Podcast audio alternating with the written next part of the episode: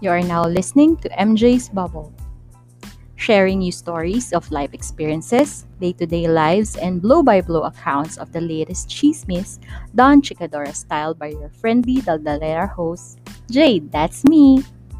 Come in and join me in my bubble as we talk, laugh, cry, and learn in today's episode.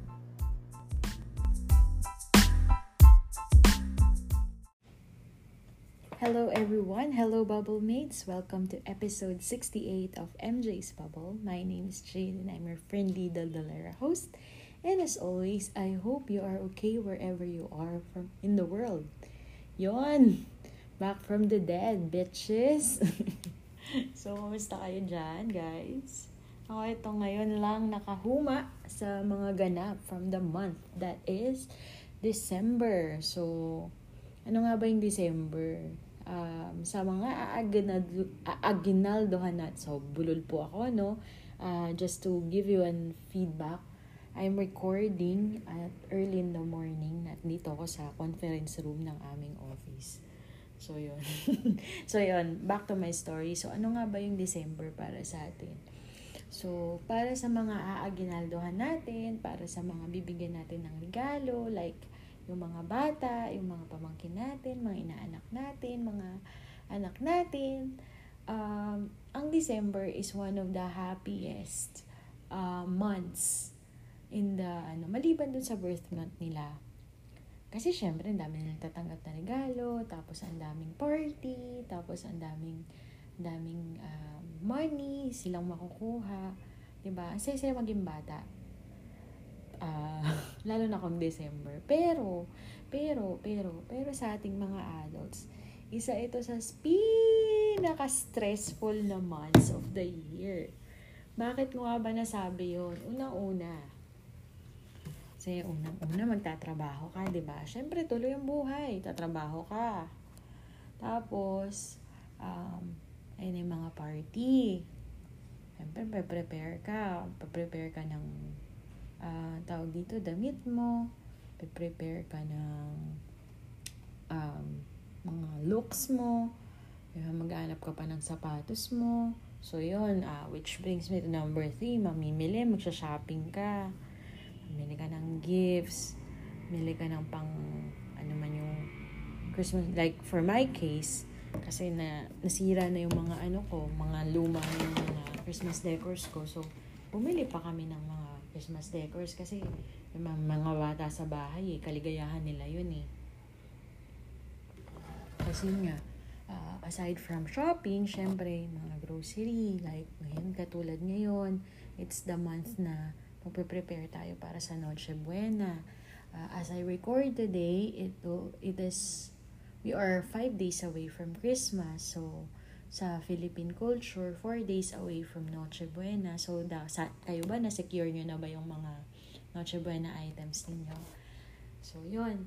And another stressful thing about December is yung pakikipagdigmaan sa traffic. Grabe talaga.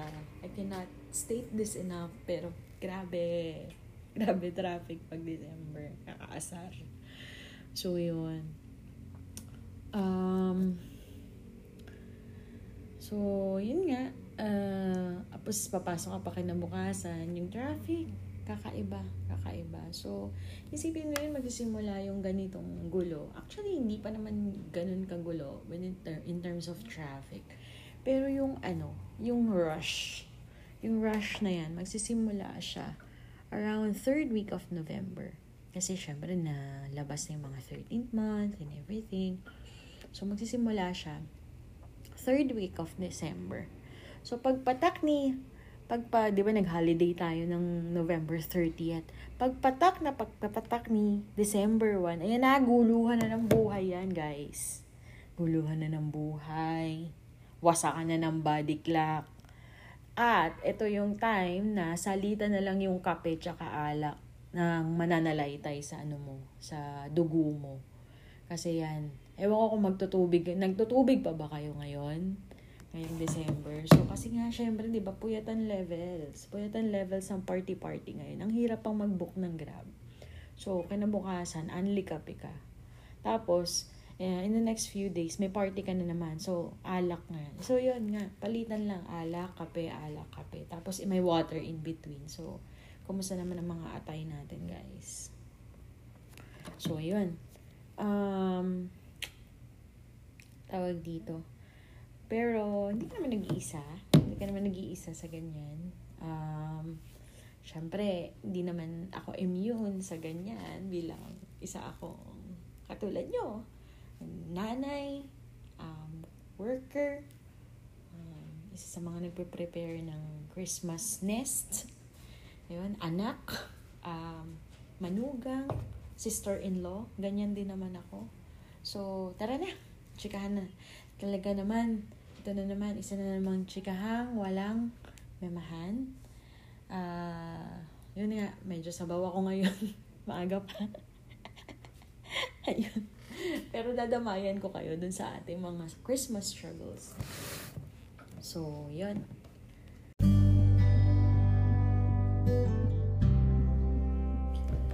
Pasensya na nga pala if I promise na magkakaroon tayo ng guests. Pero since grabe yung personal schedule ko, hindi ako maninisi ng iba ha. Yung personal schedule ko to. So, yun. The plan went otherwise. So, nakakahiya naman kasi kung yung guests pa yung mag-a-adjust sa buhay ko. So, ganito na lang ulit. So, cast na lang ulit. So, yun na. Tadaldal na ako. Lata na. Chikahang walang mamihan na tayo. Ano ba? Napakabulol ko, diba? Umaga. Pasensya na. So, yun. So, yung original topic natin is about the 13th month na yun nga yung nakuha natin na from the forums or from the comment section ng Smart Parenting, wherein eto na nga, ang scenario is parang nakikitira siya with the in-laws, with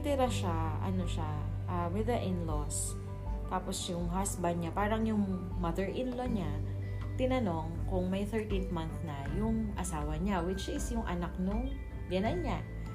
So, parang na-offend siya kasi parang nakikialam daw. So, the original plan for this episode is supposed to be dapat meron tayong inputs when regards to sharing with the family. Especially nung mga excesses natin like 13th month or bonus, ganon. Yun nga lang, you know naman ang nangyari. Pero sa akin lang, kayo ba?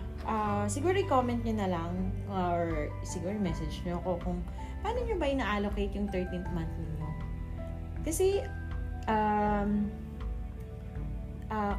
if you are one of katulad nung ating one of our guests way back, yung iba kasi parang hindi ko sa nila lahat or siguro hindi naman majority, pero hindi to may iwasan kasi we've experienced this when I was young na yung 13th month parang naka-allocate na pangbayad ng utang kasi since sobrang hindi naman financially well off yung family namin before, kumbaga para makahiram ka sa ibang tao, you have to give them a form of guarantee, which is yung 13th month nga. Hindi naman ako parang personally ganun yung napagdaanan ng parents ko, and ako din hindi naman ako ligtas dyan na tawag dito. Dumating din ako sa point na in my early years, hindi pa nga nakwento ko naman before in the past episodes na hindi pa naman ako ganun ka well off. Hindi naman ako nagsimulan maraming sobra. Yung nagsisimula pa lang talagang ganun. Pero siguro dahil din nakita ko growing up na ganon, I make it a point na, this is my personal story, I make it a point na hindi ako nanghihiram sa tao para I don't have to, hindi ko kailangang yung 13th month ko. Kasi gusto ko, nai-enjoy ko yung 13th month ko. Kasi ang tagal natin pinagtrabahuan yun 1 year natin pinagtrabahuan. Pero, hindi ko rin masisi yung mga tao na ganon. Which is, syempre, hindi ko rin masisi yung parents ko. Kasi ganon mahirap Mahirap mag-raise mang family. Katulad yan, sabay-sabay kaming nag-aaral, no? And yung needs namin, dumarating sa point na yung needs namin mas malaki siya in monetary value as compared sa pumapasok na pera. So yun nga, nagre-resort tayo sa pangungutang, which is ang pambayad natin is 13th month. So most probably, if not majority, nung 13th month is pambayad na ng utang, and the rest will be spent for the family. So yun, balik tayo dun sa original question na tawag dito, dun sa forum na okay lang, parang ang tinatanong niya kasi, nakikialam na ba yung 13th month or dapat ba siyang ma-offend kung nagtatanong yung 13th month, about sa 13th month yung mother-in-law niya.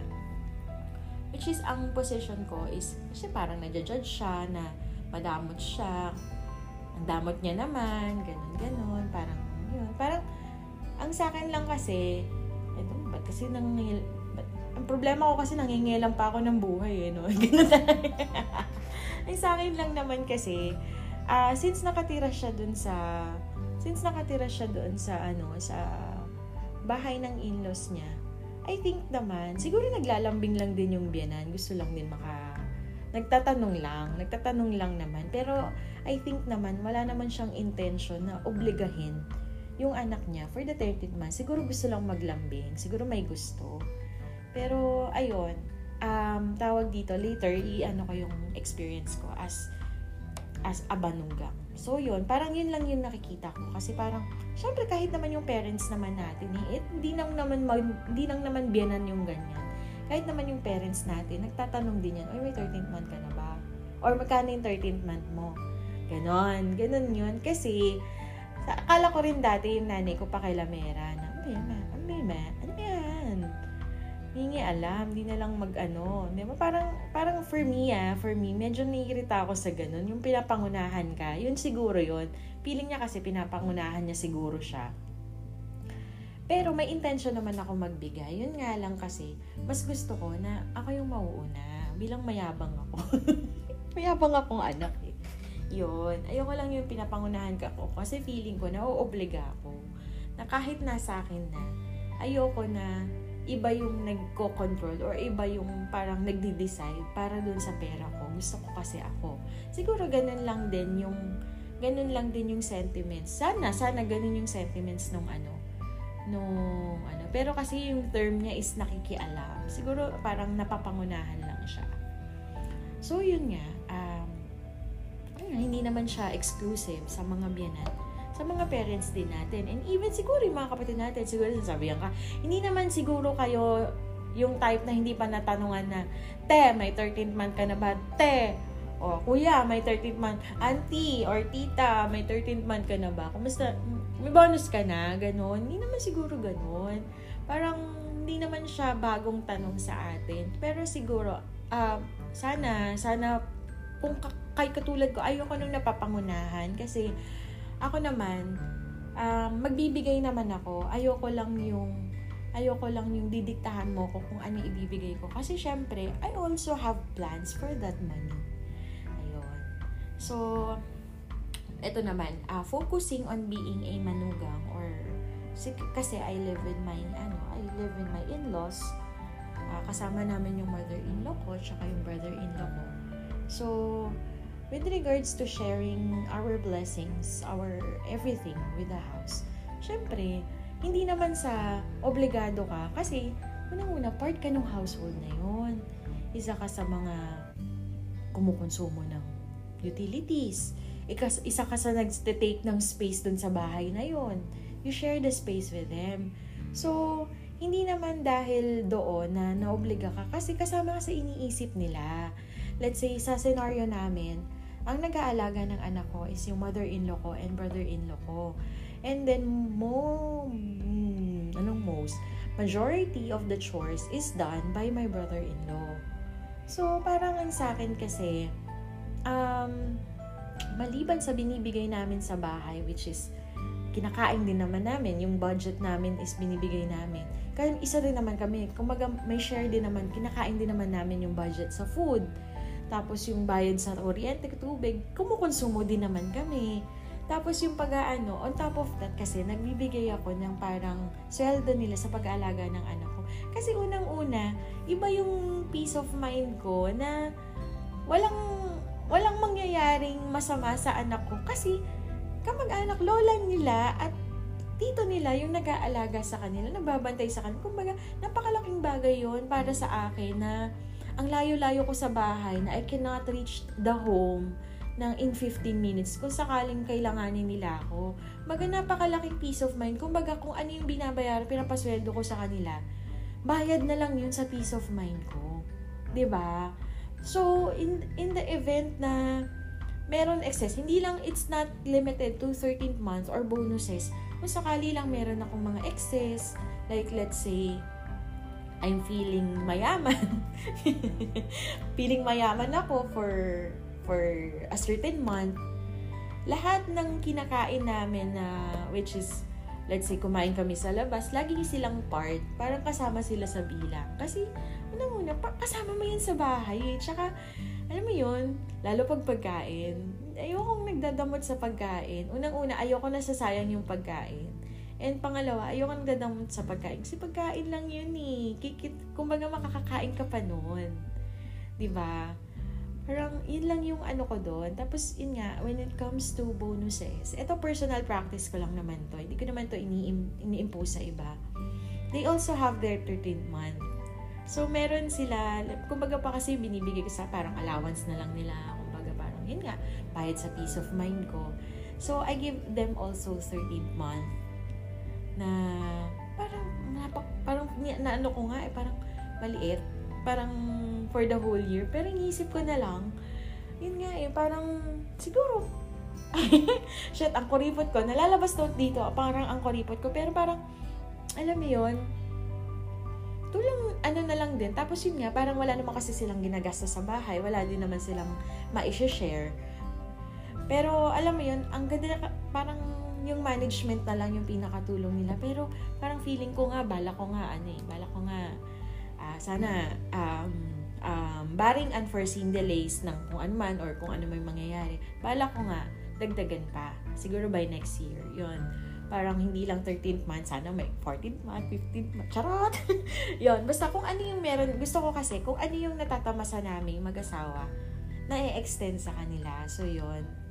Yun yung ano ko. Kasi, syempre, iba talaga. Parang, kung may mga bata mang nakikinig nito, feeling yung yabang ko, no? Or ano, sana hindi. Parang, sa akin lang, sa amin kasi, sa mga edad namin to, mas malaki yung value sa amin ng peace of mind.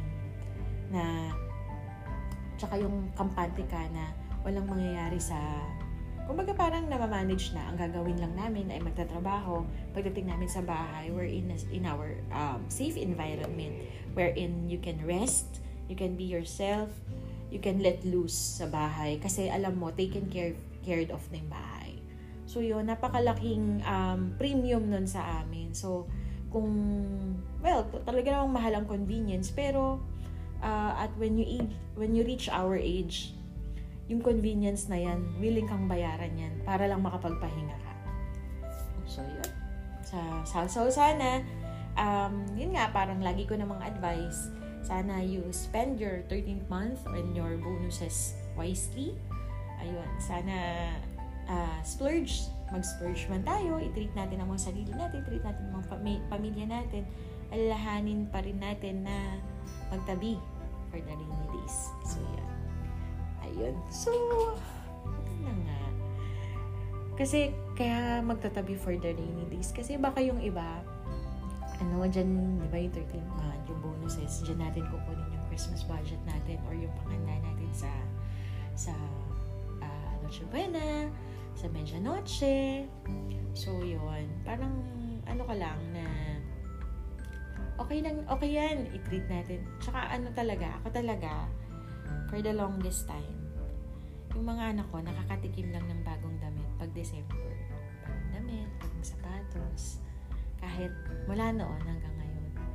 Kasi gusto kong maramdaman nila na special ang December. Whether hindi pa kami well off, or kahit na mas maraming mas nakakaluwag, gusto ko magkaroon ng value yung December sa kanila. And also, para din, ano sila na, yung, alam mo yung realistic lang na, ano, parang binibigyan mo sila ng, ano, ng value ng money. Na hindi yan laging nandyan. Kumbaga, meron kang nilulook forward for the year. And that is December. Kahit ganito ako, kahit adult na ako, kahit na-stress na ako, isa pa rin ako sa fan ng December. Kasi nga, I look forward always to the blessings it brings. Monetary man yan, or kung ano man yung joy na binibigay ng bawat Christmas party, I look forward to it. Kahit alam ko naman, mahirapan ako mag-book ng Grab after. So, yun. So, yun nga, tawag dito, nabanggit ko kanina yung Noche Buena. Ano ba yung favorite ninyong Noche Buena items? Meron akong confession. Alam nyo ba na nakilala ko lang ang puto bumbong mula nung lumipat kami sa Quezon City. Tada! Ayun. Alam nyo ba, lumaki ako sa Bulacan. Sa San Jose del Monte, Bulacan. Tapos we stayed there until I was 9. And then, I turned 10. Lumipat kami sa Quezon City. So, sa Quezon City, doon ko na-experience yung Simbang Gabi. Doon ko na-experience yung puto bumbong. Una, hindi ko mag-gets ano yung meron sa puto bumbong. Kasi, para siyang ano, parang hindi siya appealing yung itsura niya. Pero, yun nga, nag-asawa kasi ako. Tapos, yung napangasawa ko, tawag dito, isa sila sa mga OG na nagtitinda ng puto bumbong dito sa area namin sa Quezon City. Pero prior to that, prior ng pag-aasawa, diba tayo kinukompleto natin yung Simbang Gabi tapos mag-wish. So there was a time I was determined to complete the Simbang Gabi in spite of puyat, gawa ng thesis and everything. So, ito na, alas 4 mas, 4 o'clock mas. So, syempre, prepare ka niyan, alas 3 pa lang, di ba? Kasi poporma ka pa. Grabe. So, ito na nga, ang ate girl mo, as early as 3 a.m., nagpe-prepare na, kahit puyat-puyat, gumawa ng thesis. So, pagdating sa simbahan, nahilo-hilong bakla. So, yun, didilabas ako ng simbahan. Tapos nung napa-stopover ako kasi nahihilo ko. Parang napakapit ako dun sa isang table na nagtitinda ng puto bumbong wherein puro lalaki yung nagtitinda. Pero hindi ko na sila namukaan. Parang yun lang. Sabi, oh ate, okay ka lang? Bili ka na ng puto bumbong, ganyan, ganyan. Sabi ko, ganyan. Eh di syempre lang ako. College ako nito So yun. So ito na nga kasi nga nag-asawa ko. Nang nagtitinda sila ng puto bumbong every Christmas. So, yun. Sabi ko, matagal na ba kayong titinda? Sabi, oo, matagal na kasi bata pa lang, parang high school pa lang silang titinda na sila. Sabi ko, kayo bang apat yung nagtitinda? Sabi niya, siguro mga parang for a time na silang apat, tapos nung nagtrabaho na yung kuya nila, yung mga kuya nila, which is, yung dalawang kuya nila, dalawa na lang sila, yung husband ko, tsaka yung brother-in-law ko na kasama namin sa bahay. Dalawa na lang silang kasama ng nanay nila. So, yun. Tawag dito. Kasi nung nalaman ko na nagtitinda sila ng puto bumbong, so, kinento ko yun. So, alam mo, all along, it was, parang kinikilabutan ako every time na naaalala ko to. Kasi yung table na nakapitan ko, nung nahihilo ko, that was their table. Yung table ng puto bumbong ng asawa ko. Oh my God, kinikilabutan ako, naiiyak ako. Parang, ayun nga. Tapos yun, parang, oh my God, naiiyak ako. I'm so emotional. Hindi ako magkakaroon, pero maaga pa kasi. Anyway, so yun, pag naaalala ko to, parang niisip ko, it was destined to happen. So, parang yung nagpaalala sa akin ng memory na yun, mas puto bumbong. Kasi nung first Christmas together namin, tumulong pa akong mag-market. Parang first night siguro or second night. Tumulong akong magtinda-tinda for a while bago pumasok sa office. So, yun. Tapos yun nga, parang until such time na napapagod na rin sila, pinatigil na namin sila magtinda ng puto bumbong. So, yun. Yun yung memory ng puto bumbong na which is until now, kaya ako nagtitinda. Siguro nakita nyo sa page na nakita nyo ako nagtitinda ng puto bumbong. Kasi gusto kong hindi mabura yung memory ng puto bumbong or kung yung significance ng puto bumbong sa family namin. Alam nyo ba na merong time na pinasama namin yung mga bata? Anong nagtitinda pa sila sa simbahan? Siguro ito, 2 to 3 years prior to sa last na tinda nila. Pinasama pa namin yung mga bata na magtinda, magbantay ng tindahan. Para lang ma-realize nila yung significance na gusto namin i-instill na itong puto bumbong ang nagpalaki sa parents ninyo, yung nag-ahon sa kanila, magpaaral sa kanila. And yun nga, isa sa mga nilolook forward nila kasi yun naman yung form nila na magkaroon ng blessings or yung inaasahan natin mga regalo, which is sa case natin, nag-work yung mga parents natin, 13th month sila naman, racket nila yan pag Pasko. So yan yung 13th month nila. So, yun yun. Lagi ko siyang kumbaga, kahit hindi na kami nagtitinda, ginagawa ko, I make it a point na yearly, gumagawa sila ng puto bumbong para lang hindi nila makalimutan. Although, alam ko naman may muscle memory na sila nun. Para, alam yun, gusto ko lang ma-feel nila na hindi namin kinakalimutan, hindi namin tinatalikuran yung kinalakhan nila. So, yun. So, now, meron akong konting time na isingit ko na magtinda ng puto bumbong kahit dito lang sa office, kahit online, posting lang, ganyan. Kasi gusto ko ma-feel nila na parang, ano bang tawag dito? Gusto ko lang homage ba yun? Parang gusto ko lang na i-honor yung memory ng puto bumbong sa lives nila. And syempre, gusto ko rin kumain ng puto bumbong. Sarap kaya? O, sarap yung puto bumbong namin. Bumili kayo. 100 per tub. 4 na pirasong puto bumbong yon. Tapos, instead of the usual niyog and asukal or muscovado, we use cheese and condensed milk. So, yun. Masarap daw, sabi ni Ma'am Leonie. Ayun. So, yun. Tawag dito, Noche Buena. Part yan ng Noche Buena namin. Although, recently kasi, umuwi kami ng Cavite. So, ginagawa ng mother-in-law ko since alam niyang adik ako sa puto bumbong. And then, ayun nga, alam ng family ko yung significance ng yung mom. Yung parents ko, yung mga kapatid ko, nag-order sila. So, dinadala ko yun sa Cavite. So, yun. On top of the usual namin na spread sa Pasko, laging present si puto bumbong. So, yun. Kayo ba? Ano yung usual na spread ninyo? Or ano yung usual ninyong hinahanda pag Noche Buena? Ako naman kasi, pasta, chicken, kasi may maraming bata, unlimited chicken, unlimited lumpia, tapos, ayaw nila ng fruit salad, it's either buko pandan or coffee jelly, nila.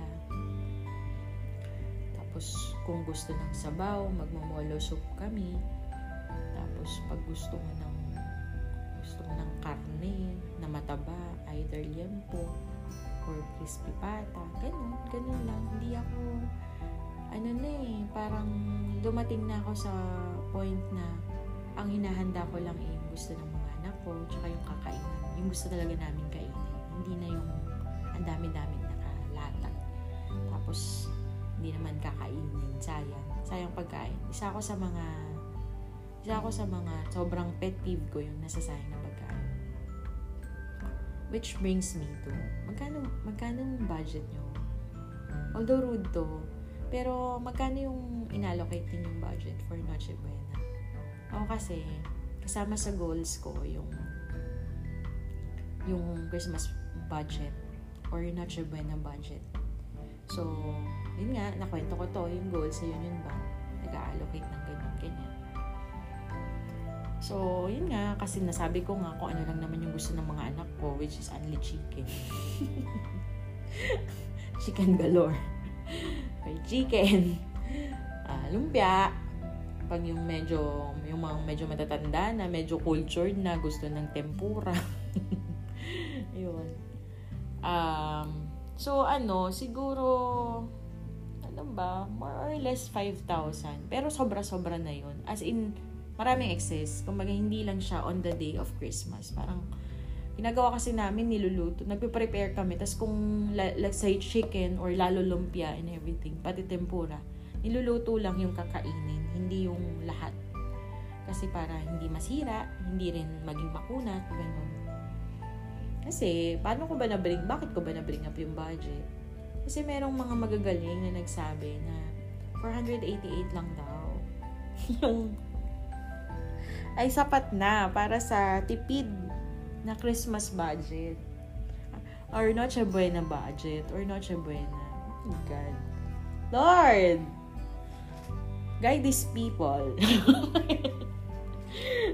Oh my God! 500 nga. Ano ba? Magkano ba bakit meal sa Jollibee? Ba, Jollibee baka naman. Magkano ba? More or less 400. That is 8 pieces chicken.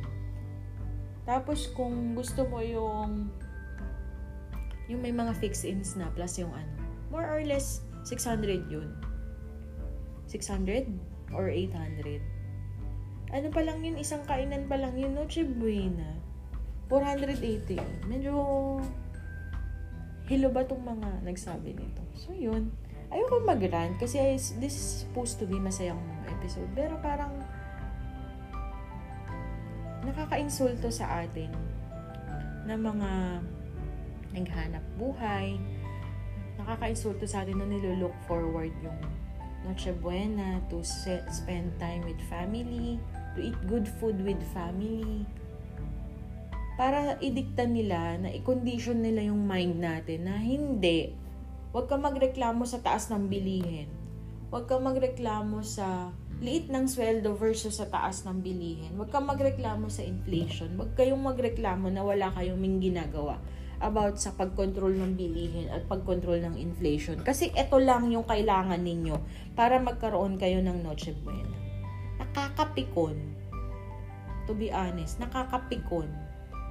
Kasi parang inano nyo yung hard work namin, na gusto lang naman namin kumain, gusto lang namin maging masaya on that day.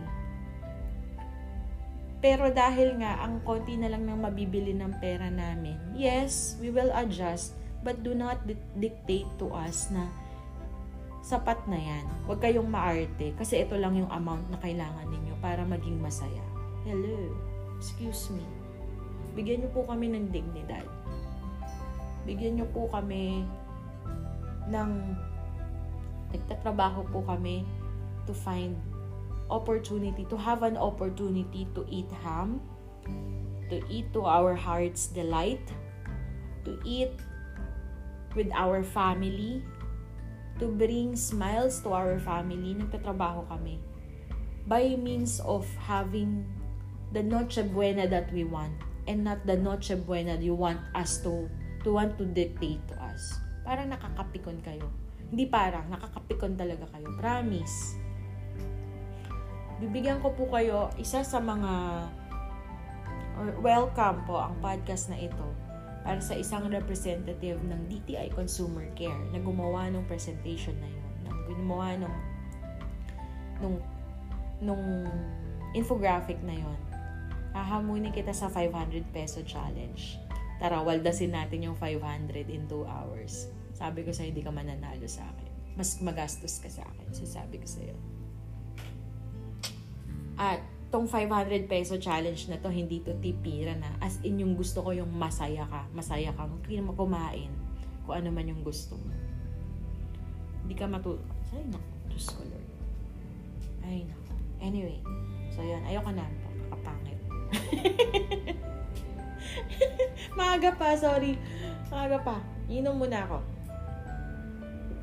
So ito pa, nakakapangit din, pero wala tayong magawa eh. Ano naman tayo magawa? Uuwi at uuwi tayo. Papasok at papasok tayo. Transport system in December. Diyos ko, Lord. Ang bongga. Bongga, bongga, girls. Bongga. Bongga, mga dude. Ito yung diba yung part time ng shopping, time ng parties, time ng kung ano-anong hinahabol mo, saan-saan ka napupunta. Pero, alam mo yung in as much as gusto mong gawin yon at gusto mo sana petiks-petiks ka na lang days before Christmas, hindi mo magagawa. Kasi, yung inallocate mong time for shopping, time for party, hindi yun masusunod dahil sa hirap ng transport system sa Pinas. And it's not limited doon sa nagko-commute. Nadadamay din po yung may mga pambayad ng convenience, that is Grab, that is taxi, that is joyride. Diyos ko, napakahirap. Ang hirap mag-book. Tapos kung makikisabay ka sa commuters, mauutas ka din, mag-aantay ka din. Bakit ganun? Diyos ko. Hindi naman sa nagre-reklamo, pero ganun na nga, nagre-reklamo ako. Nakakaloka lang yung yung surge ngayon. Actually, wala namang palang surge. Kaso nga lang, yung ibang riders, nagpapatip sila, no? Naghihingi silang ng tip. Nagaantay sila na magdagdag ka ng tip para ma-pick up yung booking mo. Weird lang. Tapos yun nga, parang mahina yung 30 minutes para makakuha ka ng ride, no? Depende pa sa oras. Kaya alam yung ginagawa ko, pag aabutin ako, meron akong isang site. Hindi ko sinasabing sa Eastwood to, pero yun na nga, sa Eastwood. Pag inabot na ako ng 5 o'clock or 4:30 dyan, hindi na ako aasa na makakakuha ako agad ng ride. I'd rather mag-spend dyan, dyan na ako mag-dinner, or mag-spend ako ng time sa coffee shop dyan para magpalipas ng traffic. And then, saka ako mag-book ng ride or maghanap ng taxi or aantayin ko si husband na sunduin ako. Pero yung para labanan ko pa, lubatin ko pa yung phone ko, naku, wag noon. Ganun. Tapos, minsan naman, ano pa bang ginagawa ko? Technique. Kung maaga-aga pa naman at kaya pa ng, let's say, natapos ko naman, yung ko, may flexibility of time naman yung trabaho ko. Maaga pa naman, I take the train. Yun nga, MRT, LRT. Pag maaga pa, pero pag rush hour, just go. Pero, kanya-kanya. So, dun sa nagko-commute, kasi unang-una, burgis man ako, pero ayoko na pong mag-jeep. Ayoko na pong mag-ano. Gagawin ko lang yung jeep pag yung one ride away, like, lang ako, Cubao to, dun nga sa Mesa. Yun, ganun. Pero yung malayuan. Tapos yung lipat-lipat. Sorry, ang burgis ko man dito sa statement na to, pero ayoko nang bumalik sa ganun. Kasi hindi ko hawak yung oras ko doon. Tsaka paano yan pag naiihi ako? Iihiin ako lately. Tsaka minsan pag di ba na marami yung tao na kain natin, bigla tayong matatais sa daan. Paano yun kung kukommute ka? At least sa taxi pwede padaan sa sa next na gas station. Tataihin ako lately. Hindi ko alam kung bakit kakakain yata ng na puto bumbong. So, yun. Sana hindi kayo nanega nitong episode na to. Pero yun nga,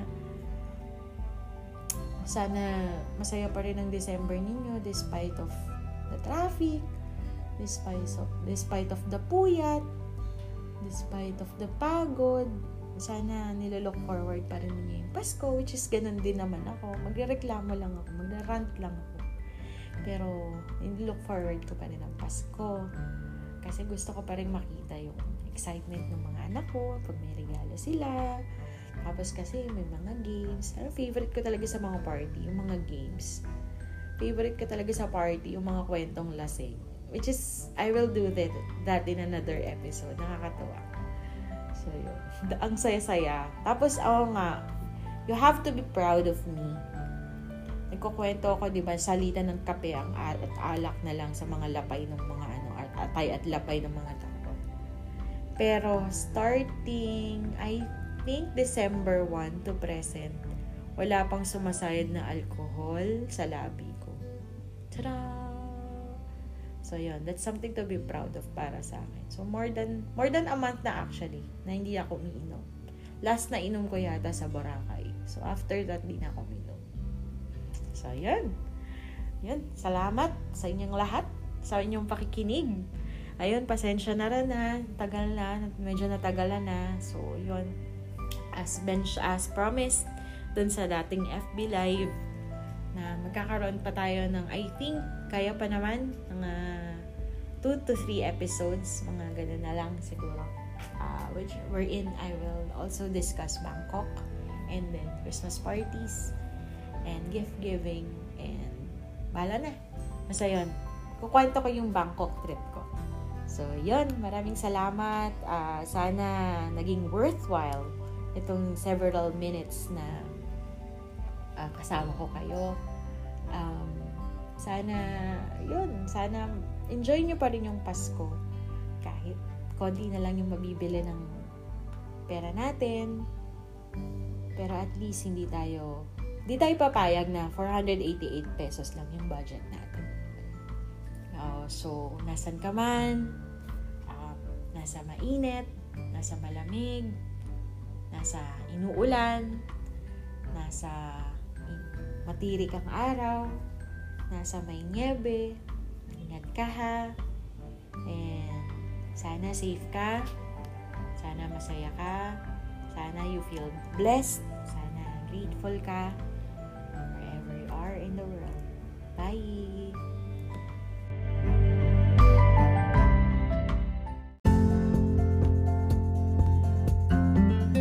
Naaliw ko ba sa episode today? Aw, thank you! For your comments, suggestions, or violent reactions, kindly message me at my FB page, MJ's Bubble Podcast, or my IG account at MJT, that's E-M-J-A-Y-E-T. Palike and follow na rin po para makita ninyo yung excerpts or clips ng bawat episodes. Also, kindly click subscribe to my Spotify account and also in your favorite podcast platforms for you to be updated sa future episodes. Bye!